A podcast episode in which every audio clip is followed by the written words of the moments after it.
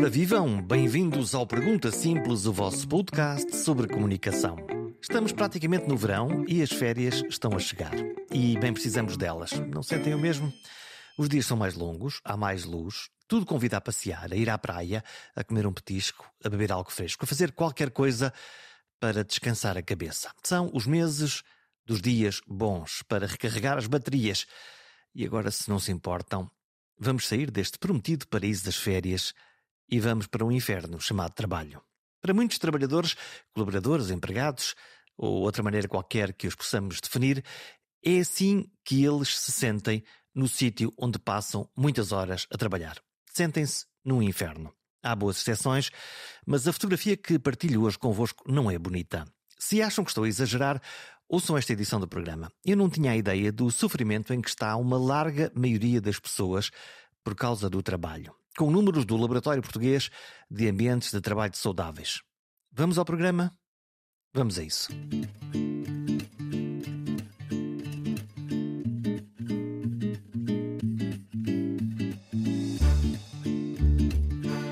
As pessoas estão a sofrer. Isso mesmo, estão a sofrer por causa do trabalho. O tema não é muito discutido entre nós, mas algo de grave está a acontecer. Olhem os números, os crus números de um estudo feito a uma amostra de 2.000 trabalhadores em Portugal. 80%, repito, 80%, confessa que sente pelo menos uma destas coisas: tristeza, irritabilidade, exaustão ou cansaço extremo.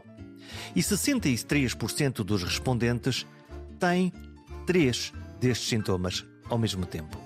Os ingleses usam como definição para isto a palavra burnout. Nós por cá usamos a expressão está tudo queimadinho ou fritou da pipoca quando alguém já mostra sinais claros de esgotamento. E o que é que tem a ver a comunicação com isto? Muito. Depois de optimizar as máquinas, sobram os humanos para otimizar, para incrementar a sua produtividade, a sua performance. E isso está a gerar múltiplas contradições nos ambientes de trabalho. Das expectativas desmedidas ao afastamento entre as lideranças de topo e os trabalhadores de base, com um grupo a fazer de fiambre ou de queijo nestas sandes, as chamadas esfias intermédias. São um dos grupos que mais sofre psicologicamente tentando absorver as tensões da base e do topo. Face ao panorama deste estudo, fui tentar perceber, junto da psicóloga Tania Gaspar, se está quase toda a gente à beira de um ataque de nervos. Trabalho faz-nos bem ou faz-nos mal? Bem, isso é uma pergunta complexa e vai depender muito de pessoa para pessoa e até da altura da nossa vida, consoante nós temos uma maior prioridade do trabalho ou de alguma maneira temos uma maior gratificação no trabalho.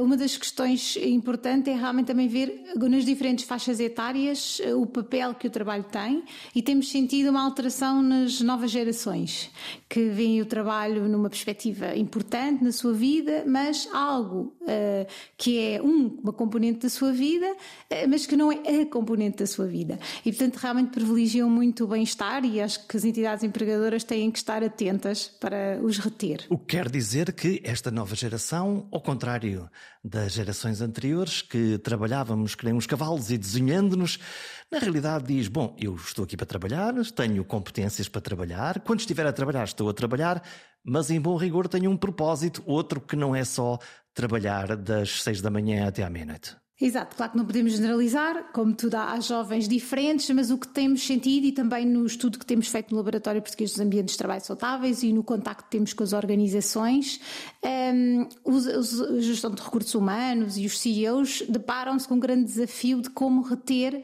as novas gerações. Portanto, encontramos isto nos vários setores de atividade e encontramos também nos vários níveis profissionais, tanto os jovens com o salário mínimo como os jovens com vencimentos bastante elevados, todos eles privilegiam o bem-estar e se realmente não sentirem que são valorizados, que têm o seu espaço, que conseguem realmente ouvir a sua voz, acabam por mais facilmente mudar e agarrar novos desafios. Quer dizer que esta ideia de veste lá a camisola da organização, a organização é mais importante que a individualidade, entrou numa zona de risco. Tenho pensado muito nisso por causa da questão do engagement. Nós na psicologia trabalhamos muito nisto, na questão do engagement e da identificação à organização. E nos relatórios do laboratório, nos resultados do laboratório, nós verificamos que realmente um dos fatores que está menos, enfim, forte é a identificação com a organização.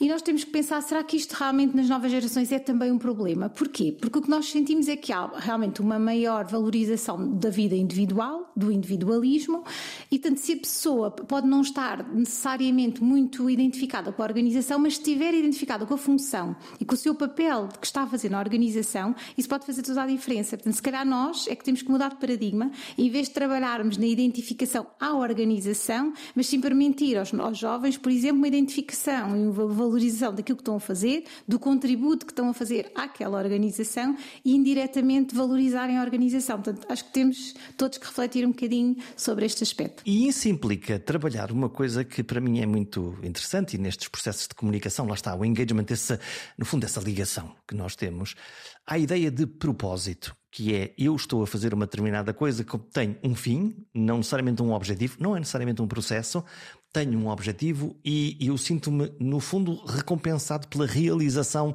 desse fim. Eu penso que nós também não podemos dizer que os jovens hoje em dia só trabalham para ter o seu ordenado e poder depois utilizar esse ordenado nas suas atividades de bem-estar. Penso que não poderemos também ser assim tão lineares.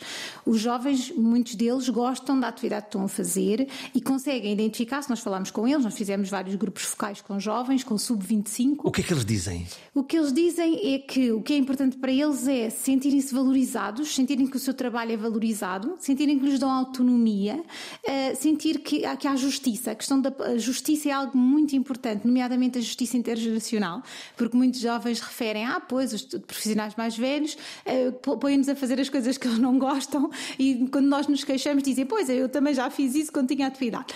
E, portanto, efetivamente, muitas vezes eles não sentem que são tratados de forma justa e como eles consideram que lhes é devido. Portanto, há aqui realmente uma diferença também das relações. Antigamente havia umas relações muito mais hierárquicas e agora os jovens têm uma relação mais transversal com as várias pessoas da autoridade da vida deles, com os pais, com os professores e também com as entidades empregadoras. Tratam-nos por tu, no fundo.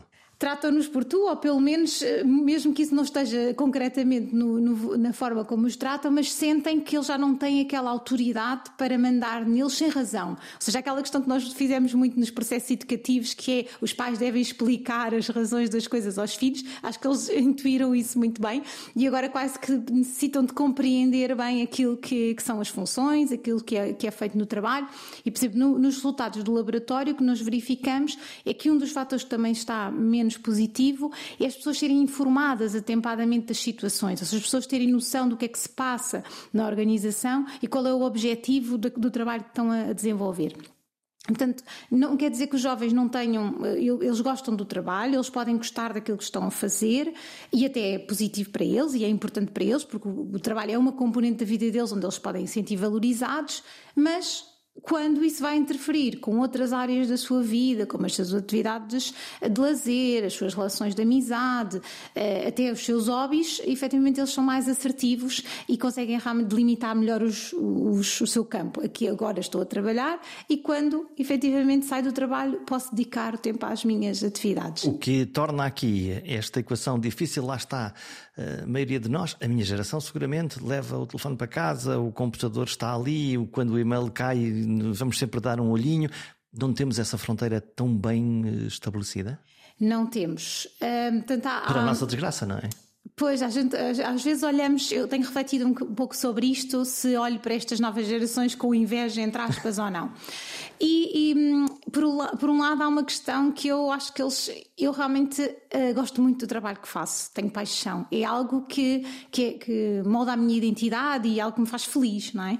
E, portanto, se eu também não tivesse essa intensidade, possivelmente havia algo de bem-estar e de felicidade que eu não tinha. Portanto, não sei até que ponto é que eles não tendo essa intensidade em relação ao trabalho, também não é algo que eles podem não ter. Podem ter outras áreas em que sintam intensamente também as emoções.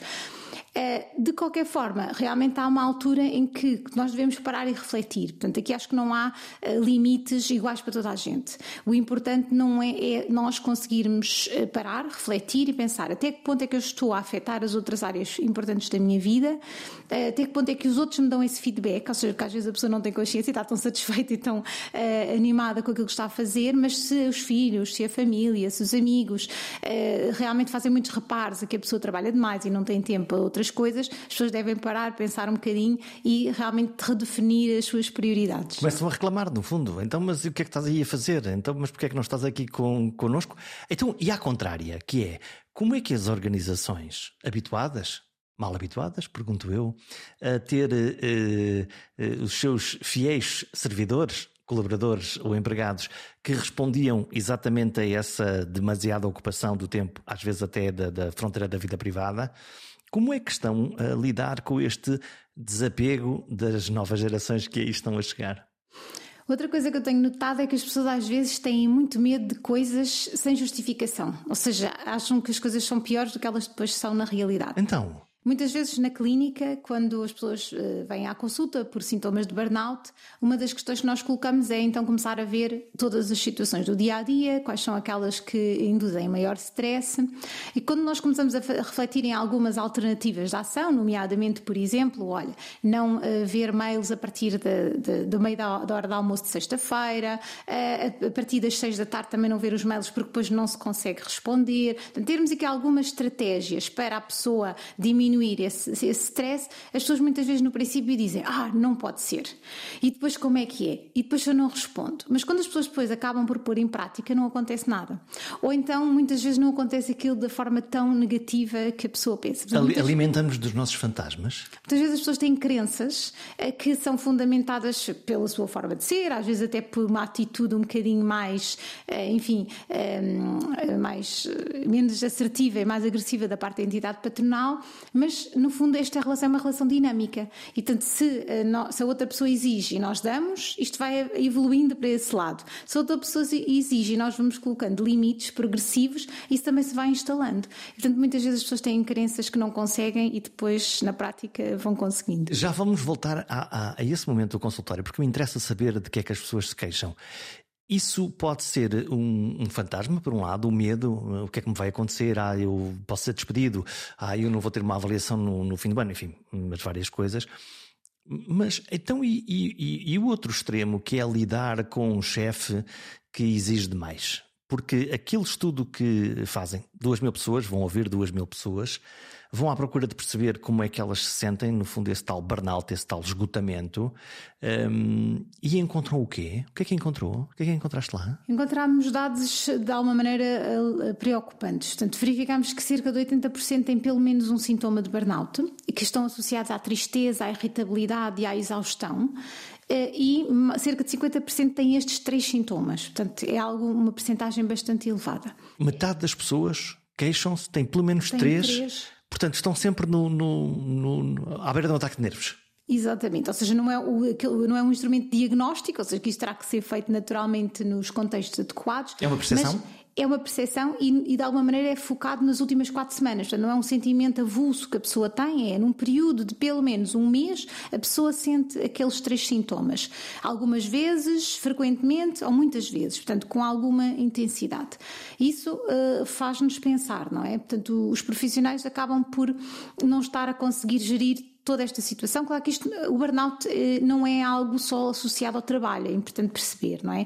Tem a ver com características da própria pessoa ou do momento da vida dela, tem a ver com relações laborais, tem a ver com a relação com o conteúdo do trabalho, e não é só, no fundo, o burnout tem a ver com um stress crónico no trabalho, ou seja, continuado, não é uma situação pontual, e muitas vezes a pessoa...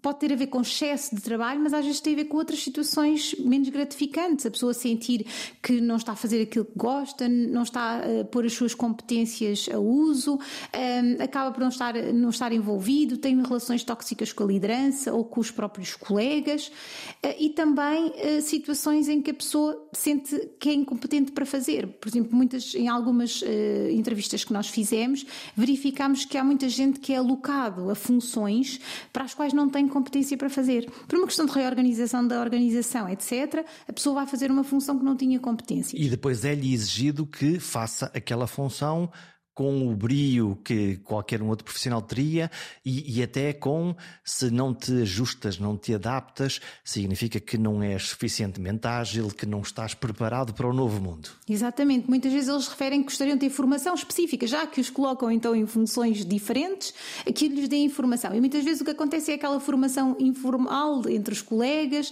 que às vezes a relação pode ser mais positiva ou menos positiva. Sabe-me a desenrascanço isso. Pois é, enfim, também é um pouco cultural, mas sim, portanto, as pessoas vão conseguindo e quando há uma relação positiva e de interajuda até pode fortalecer a equipa e as pessoas até podem ser multifacetadas e adquirir novas competências, ou seja, pode ser um processo positivo, mas muitas vezes não é positivo. Voltamos a esses três sintomas principais, são eles?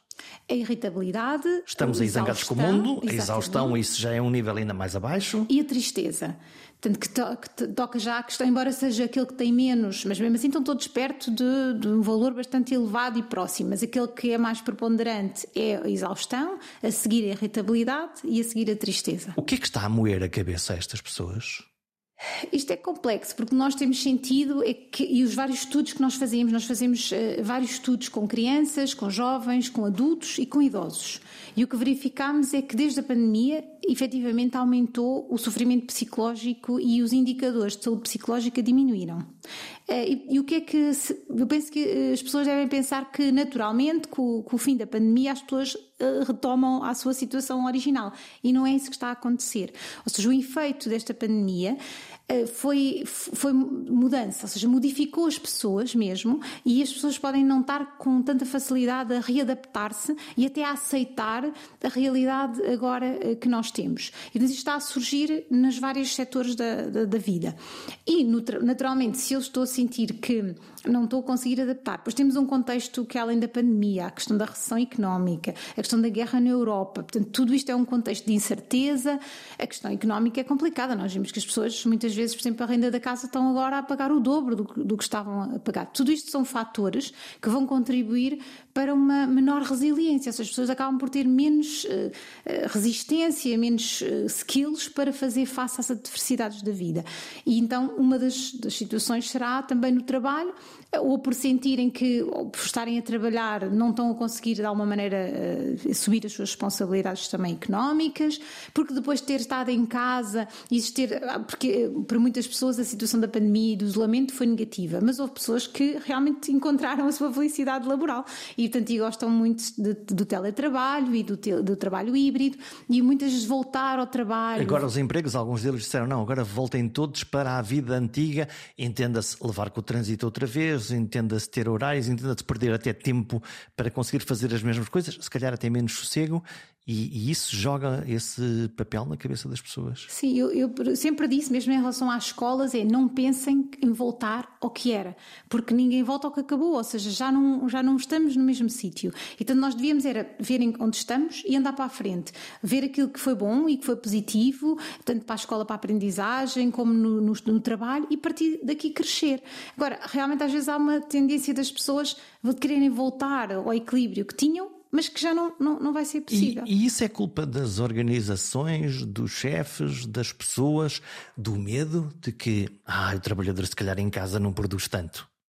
Ainda hoje tive uma reunião no âmbito do laboratório com uma empresa e uma das questões que nós sugerimos foi avaliar efetivamente o desempenho na questão da situação de teletrabalho, ou seja, a maior parte dos profissionais quer o teletrabalho ou o trabalho híbrido e a empresa está a obrigá-los a voltar todos para presencial. E criamos um conflito aí. Exatamente. Pelo menos um conflito de vontades. Sim, e então uma das formas será avaliar, porque sinceramente, de um modo geral, se as pessoas estão mais... O nosso estudo revela que as pessoas estão mais felizes e têm mais bem-estar na situação híbrida. Ou seja, conseguem conjugar a parte de estar em casa, fazer a gestão do seu trabalho, a autonomia e a confiança, porque o estar em teletrabalho ou situação híbrida de alguma maneira revela uma confiança da entidade patronal na pessoa. Mas por outro lado também vão ao trabalho, estão com os colegas, fazem reuniões presenciais, têm o contacto com a chefia, porque o nosso estudo revela que a chefia é algo fundamental e a liderança. E uma das coisas que solicitam é ter mais contacto, mais reuniões, mais trabalho em conjunto, ter a liderança ao lado para resolver as situações. E, portanto, uma pessoa numa situação híbrida consegue estar em casa e consegue também manter as coisas boas do trabalho presencial. O melhor de dois mundos. O melhor de dois mundos. Estão a gostar do Pergunta Simples? Estão a gostar deste episódio? Sabia que um gesto seu me pode ajudar a encontrar e convencer novos e bons comunicadores para gravar um programa? Que gesto é esse? Subscrever. Na página perguntasimples.com tem lá toda a informação de como pode subscrever. Pode ser por e-mail, mas pode ser, ainda mais fácil, subscrevendo no seu telemóvel através de aplicações gratuitas como o Spotify, o Apple ou o Google Podcasts. Assim, cada vez que houver um novo episódio, ele aparece de forma mágica no seu telefone. É a melhor forma de escutar o Pergunta Simples. Esta ideia de vamos mudar, voltar ao mundo antigo, não me agrada nada, porque há aqui uma autonomia, uma confiança que eu conquistei e que agora me apetece perder, e lá está, essa ideia de que então já não confiam em mim, acham que eu não estou cá. Por outro lado, esse contacto, o café com os colegas, que é um momento de comunicação e de, enfim, de criatividade e de se falar sobre as coisas, é crítica. Falamos dos chefes. Podemos ir aos dois extremos, não é? Quer dizer, que é o chefe maravilhoso do Dalai Lama e que põe toda a gente inspirada e a fazer coisas, e o chefe tóxico, podemos chamar-lhe assim, desconfiado, controlador, e que no fundo acha que ninguém está a cumprir o seu objetivo. Temos chefes destas bandas todas? Sim, o que os trabalhadores referem em relação às lideranças, então, em relação às lideranças que não gostam ou que para eles são menos positivas, são aquelas lideranças, mais uma vez, que não são justas, que não tratam os profissionais de forma igual, não é? Ou seja, que privilegiam alguns profissionais em relação a outros, mas sem ser por questões, enfim, de desempenho ou de mérito, por outras razões que eles não consideram válidas. Por outro lado, muito importante, não têm formação específica para serem lideranças, ou seja, são pessoas que foram para lideranças por também fatores e variáveis de cunha ou de outros fatores e não por mérito de terem as competências para o fazer. E, portanto, não têm o reconhecimento da autoridade. Exatamente, ou seja, eles muitas vezes, os profissionais dizem, mas ele está-me a mandar fazer coisas que ele não sabe fazer, porque é de outra área completamente diferente. Eu, que trabalho há 20 anos nesta área e sei fazer, tenho instruções de uma pessoa que não tem formação, por exemplo, técnica naquela área. E muitas vezes eles referem, mas tudo bem, já nem se importava de não ter uma pessoa que tivesse conhecimento na área, mas que fosse um líder. E um líder é inspirador e no fundo confia em nós e diz, ok, eu tenho um pensamento estratégico para o nosso departamento, por exemplo, o João sabe fazer aquilo e portanto fica responsável por aquilo, a Maria sabe fazer aquilo e fica por aquilo. Portanto, o líder tem a ideia, tem o planeamento, envolve as pessoas, mas confia em que cada um vai fazer a sua parte. Sendo que em determinadas equipas, onde altamente especializadas, literalmente quem faz o trabalho é de tal maneira especialista que objetivamente consegue até antever qual é o caminho melhor para treinar. E aí o líder tem um outro papel, tem um papel de facilitador, desbloqueador, não atrapalhar? Depende do papel, exatamente. A questão é que há líderes que deveriam ter esse papel, não é? No fundo, de ter uma visão mais global, ou seja, cada pessoa poderá ter a sua visão muito aprofundada de determinada função ou tarefa, mas o líder deve ter uma visão global das tarefas de um modo geral e de cada profissional em si, e com uma visão estratégica de futuro. O que é que acontece? Acontece que muitas vezes os líderes sentem-se pressionados, talvez até por modelos anteriores, a realmente fazer aí um trabalho de grande controlo e de se imiscuírem em situações que eles próprios se calhar não têm esse conhecimento, e isso não é bem visto pelos profissionais. Estamos a falar dos líderes de topo? Estamos a falar das fias intermédias? Estamos a falar de quê? Conseguimos fazer essa diferença? Sim, nós fizemos um estudo que realizámos entrevistas com as 7 camadas de uma empresa. Portanto, desde o senhor que faz as limpezas até ao CEO. E foi muito interessante para nós, ou seja, nós nós temos 4 níveis de profissionais que vão desde o técnico até ao técnico superior, digamos assim, que têm, digamos, uma visão, um envolvimento muito centrado em si, na questão dos salários, na questão da relação com os colegas, ganham menos, com as FIAs, ganham menos, e portanto têm ali uma visão muito mais centrada em si e num grupo mais pequeno de pessoas. Depois temos os 2 níveis superiores, que são pessoas completamente macroestratégicas, e então aquela situação do dia-a-dia para eles está muito longe e, portanto, pensam na organização, nos objetivos da organização a médio e longo prazo, numa gestão estratégica e, portanto, têm muita dificuldade em ter em conta a questão do sujeito que precisa de sair mais cedo, que está doente, que agora tem que tratar da mãe, coisas desse género. Antecipo aí uma tensãozinha entre... lá está, trabalhadores da ferrugem que estão lá no dia-a-dia e que têm problemas reais, com os outros que quase são snobs, uma espécie de, sim, eu preocupo-me com grandes coisas, mas não com esse teu pequeno problema. Ou estou a fazer uma caricatura? Está a fazer um bocadinho uma caricatura, mas é assim, eu de alguma forma eu compreendo que isso seja assim, não é? Ou seja, nós estamos a falar... Uma organização para evoluir, para crescer, para se mover, precisa dessa visão não tão ligada ao detalhe, não é? Pronto. De qualquer forma, deve incluir essa visão. Não pode ser só essa visão, mas deve incluir. E esqueci-me de um estrato que estávamos a falar, que é então as chamadas chefias intermédias, que reportam à administração, mas que são líderes ou são chefias do restante grupo profissional. Isto é aqui uma sanduíche. Exatamente. E portanto, como em bom português, quem está nessa sanduíche, quem faz de fiambre, está por um lado ter que ouvir os grandes objetivos que vão salvar o planeta, a humanidade e o amanhã que cantará, versus alguém que precisa de sair mais cedo porque tem um filho doente. Exatamente. Portanto, na minha percepção, esse grupo é um grupo de risco em termos do seu bem-estar e em termos do burnout. Porquê? Muitos deles são profissionais que já fizeram parte das outras estratos, digamos assim, de profissionais, e até têm relações até de amizade profissional, etc., com os profissionais que estão lá. Por outro lado, são pressionados pelaquela visão estratégica que tem muito pouco em conta o dia-a-dia e a situação das pessoas. E, portanto, muitas vezes estas pessoas têm muita dificuldade em fazer esta gestão e esta comunicação. E, normalmente, há 2 respostas. A resposta mais positiva, que os profissionais gostam mais, que é, queremos um líder que esteja ao nosso lado, e, portanto, uma pessoa que veste a camisola dos profissionais e que vai face à administração, de uma forma muito assertiva, dizer, olha, isto não é possível porque aquilo e porque aquele outro, os nossos objetivos têm que ser reavaliados. Portanto, tem aqui um discurso de proteção e ter em conta as necessidades e a realidade das outras pessoas.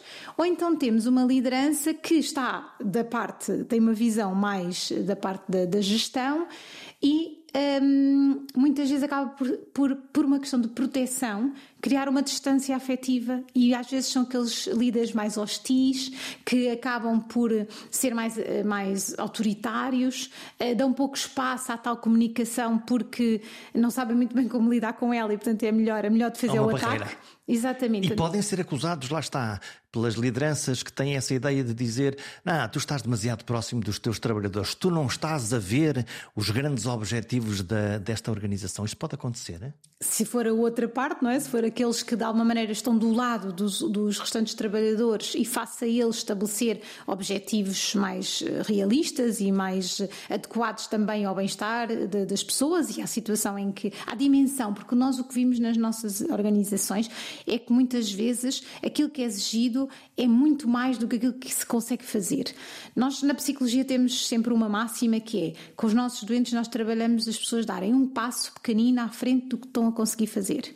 E isso é muito importante para a pessoa modificar o seu comportamento e fazê-lo de uma forma sustentável. Cria-nos a ideia da possibilidade. Exatamente. Se nós pedimos às pessoas para darem um passo muito à frente, a pessoa vai falhar, vai sentir que não vai conseguir e muitas vezes desmobiliza e desiste. Exatamente, portanto não é uma estratégia muito eficaz nem produtiva. Então porquê que as organizações estão a organizar, no fundo este é um processo de comunicação, as organizações acreditam que incrementando esses níveis de ambição conseguem de alguma maneira aumentar a capacidade de resposta e de produtividade das pessoas?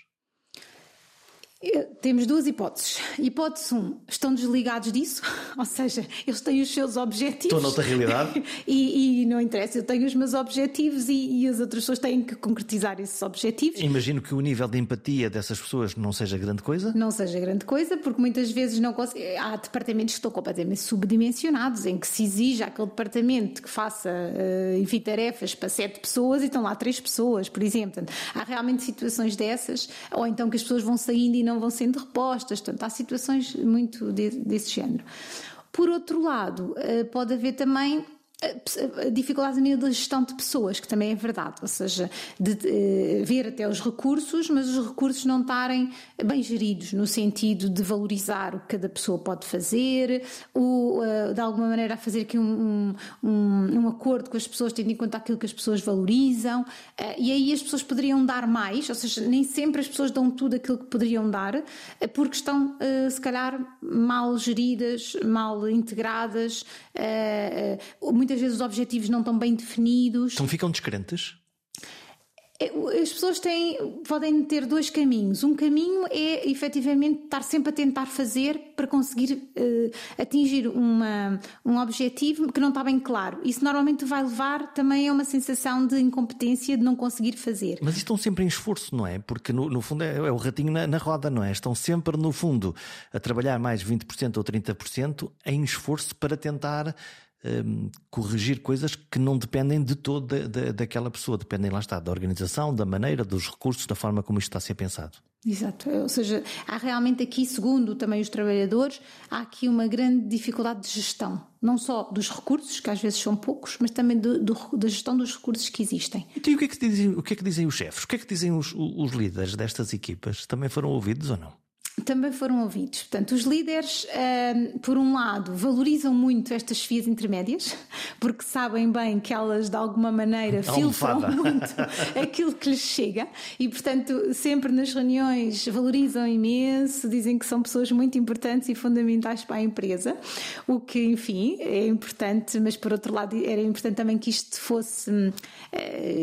também fosse refletido de outras formas, elogios à própria pessoa, questões de até de recompensas financeiras, não financeiras, porque os líderes também precisam desse. Lá está o feedback, não é? Esse feedback positivo para alimentar e para dar continuidade.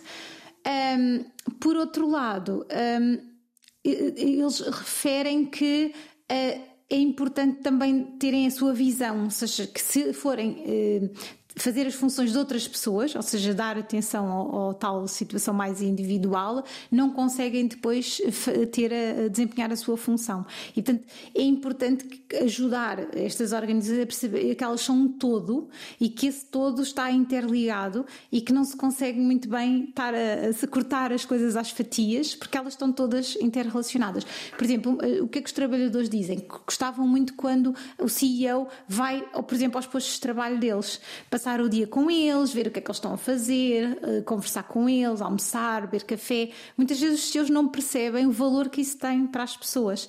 E, portanto, se fosse eu, uma das coisas que eu fazia era, pelo menos com alguma frequência, ia ter com os meus trabalhadores, falava um pouco com eles, estava com eles um momento de pausa, porque isso ia criar uma proximidade, tanto minha, para conseguir conhecer melhor as pessoas que trabalham comigo, ter outra sensibilidade às tais coisas mais individuais. Ouvir os problemas, no fundo. Ouvir os problemas e, por outro lado, também dar isto que as pessoas valorizam tanto, que é esta proximidade e esta valorização, porque eles sentem que o ir lá, o estar com eles, é valorizá-los.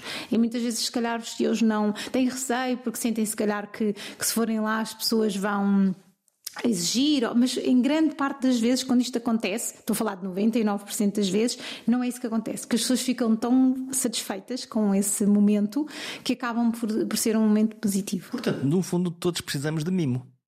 Exato, e todos precisamos de sentir que estamos bem, não é? Estamos a fazer aquilo que gostamos, estamos a ser valorizados pelo aquilo que fazemos, somos tratados com justiça e, por exemplo, uma das questões que muitas vezes que trazem conflitos é quando são impostas medidas na organização. Normalmente o que acontece é que há, por exemplo, a gestão impõe uma medida e normalmente o que nós recomendamos é sempre, às vezes há medidas que têm que acontecer. podem nem ser boas, mas têm que acontecer. Agora, a forma como isso é transmitido e a forma como os trabalhadores são envolvidos nessa decisão pode fazer toda a diferença. Ou não envolvidos. Neste caso. Ou no caso de não serem envolvidos, poderá trazer situações. Por exemplo, imagina, às vezes, a questão da pessoa durante um período de tempo ter um corte salarial de 20%, mais nas organizações privadas, naturalmente, por uma questão de recessão. Se isso for imposto, é uma coisa. Agora, se a gestão sentar com os trabalhadores e explicar: olha, estamos a passar por esta situação, temos com dificuldade de liquidez, isto está a acontecer, temos um plano a 1 ano, a 2 anos para reestruturação, isto iríamos pedir esse apoio. Ou seja, haver aqui um diálogo, uma explicação e haver aqui uma...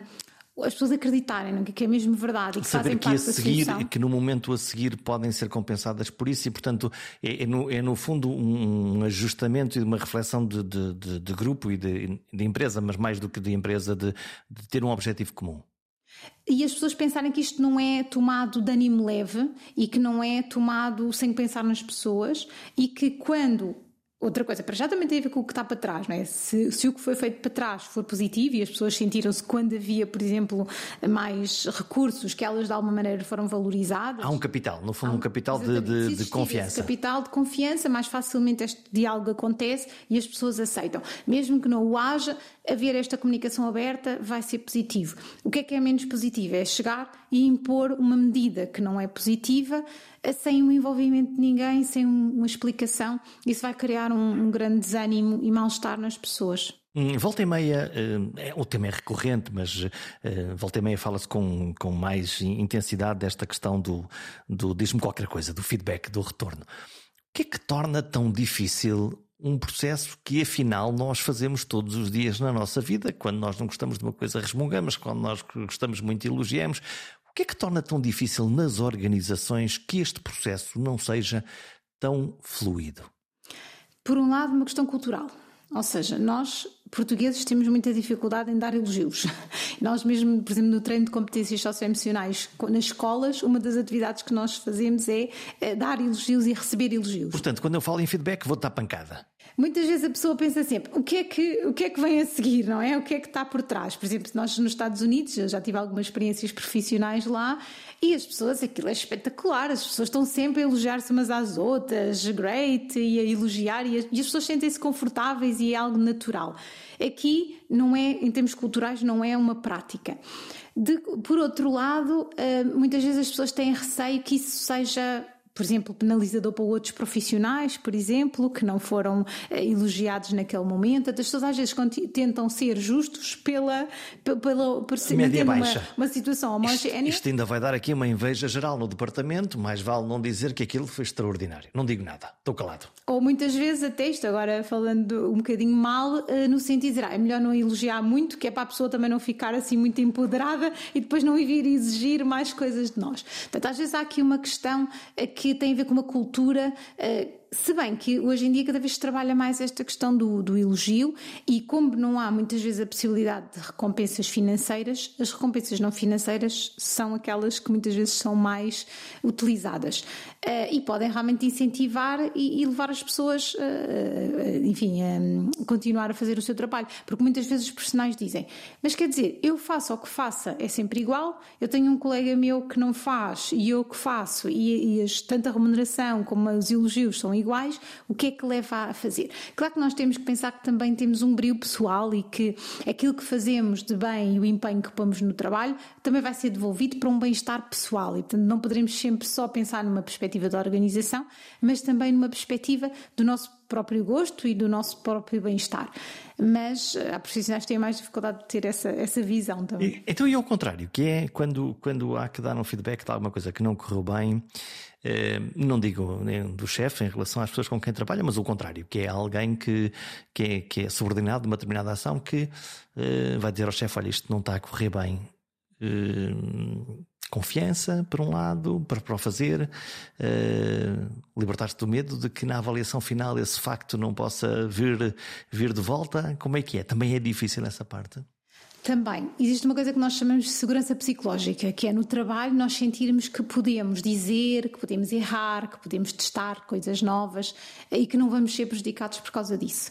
Efetivamente, o nível de segurança psicológica é bastante baixo. Lá está o caldo entornado. E porquê? Mais uma vez por questões culturais das organizações, porquê? Porque havia o chefe hierárquico, não é? Que de alguma maneira, quando a pessoa nem tinha coragem para dizer nada, para contrariar o chefe. Exatamente, porque de alguma maneira, e depois era expor, esta questão da exposição, não é? Nós recomendamos sempre que quando uma liderança tenha que de alguma maneira fazer um reparo a um profissional, que não o faça de uma maneira pública, que de alguma maneira se vai amplificar e tomar outras proporções. Críticas em privado, elogios em público. Depende também da situação, a não ser que a crítica tenha sido com a equipa, não é? Ou seja, que o colega tenha efetivamente sido prejudicial para a equipa e que faça parte da reparação, esse reparo de uma maneira pública, mas sempre com moderação, ou seja, não achincar, não ir mais do que seria necessário. No fundo, uma crítica para tentar melhorar o processo e não repetir aquilo que não correu bem, e não exatamente algo que seja localizado numa determinada pessoa ou numa determinada coisa.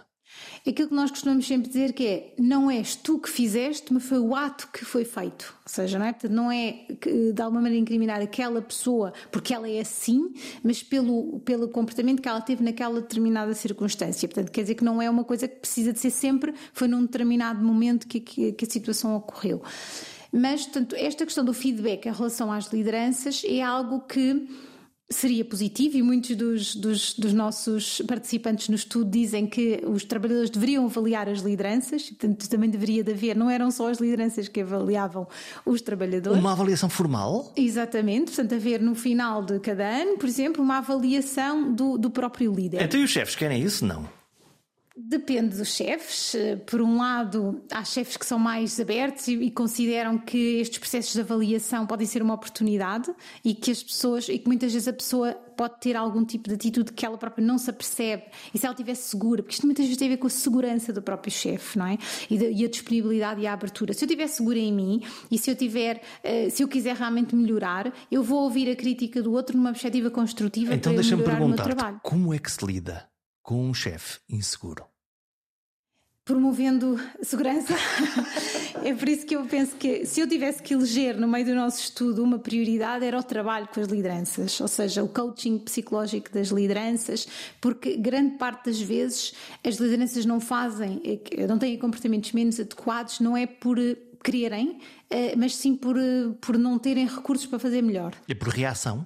Exatamente, no fundo reagem para se defender, para se proteger, e isso muitas vezes pode levar a situações de pior relação com os trabalhadores.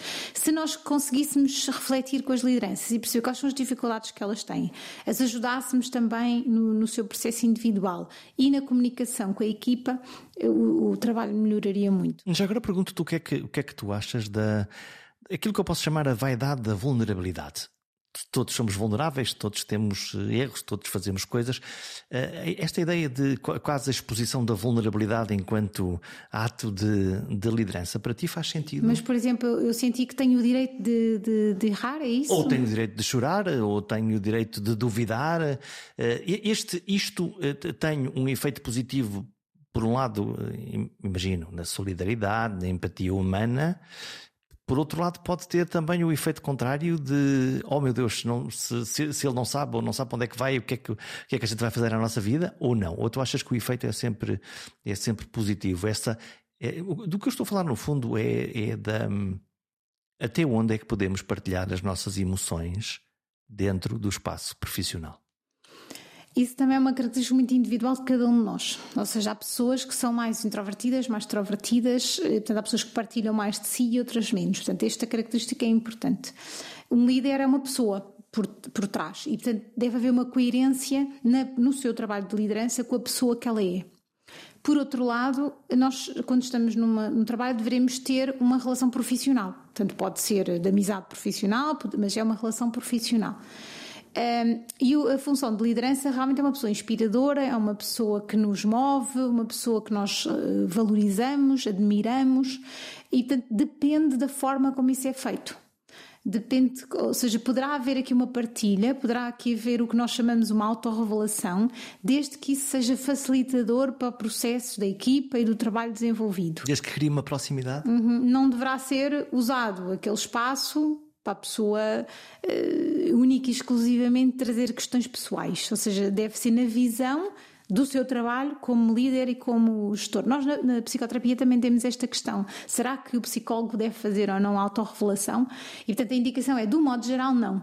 Ponto. No entanto, por vezes, algum levantar o pano poderá facilitar o processo terapêutico.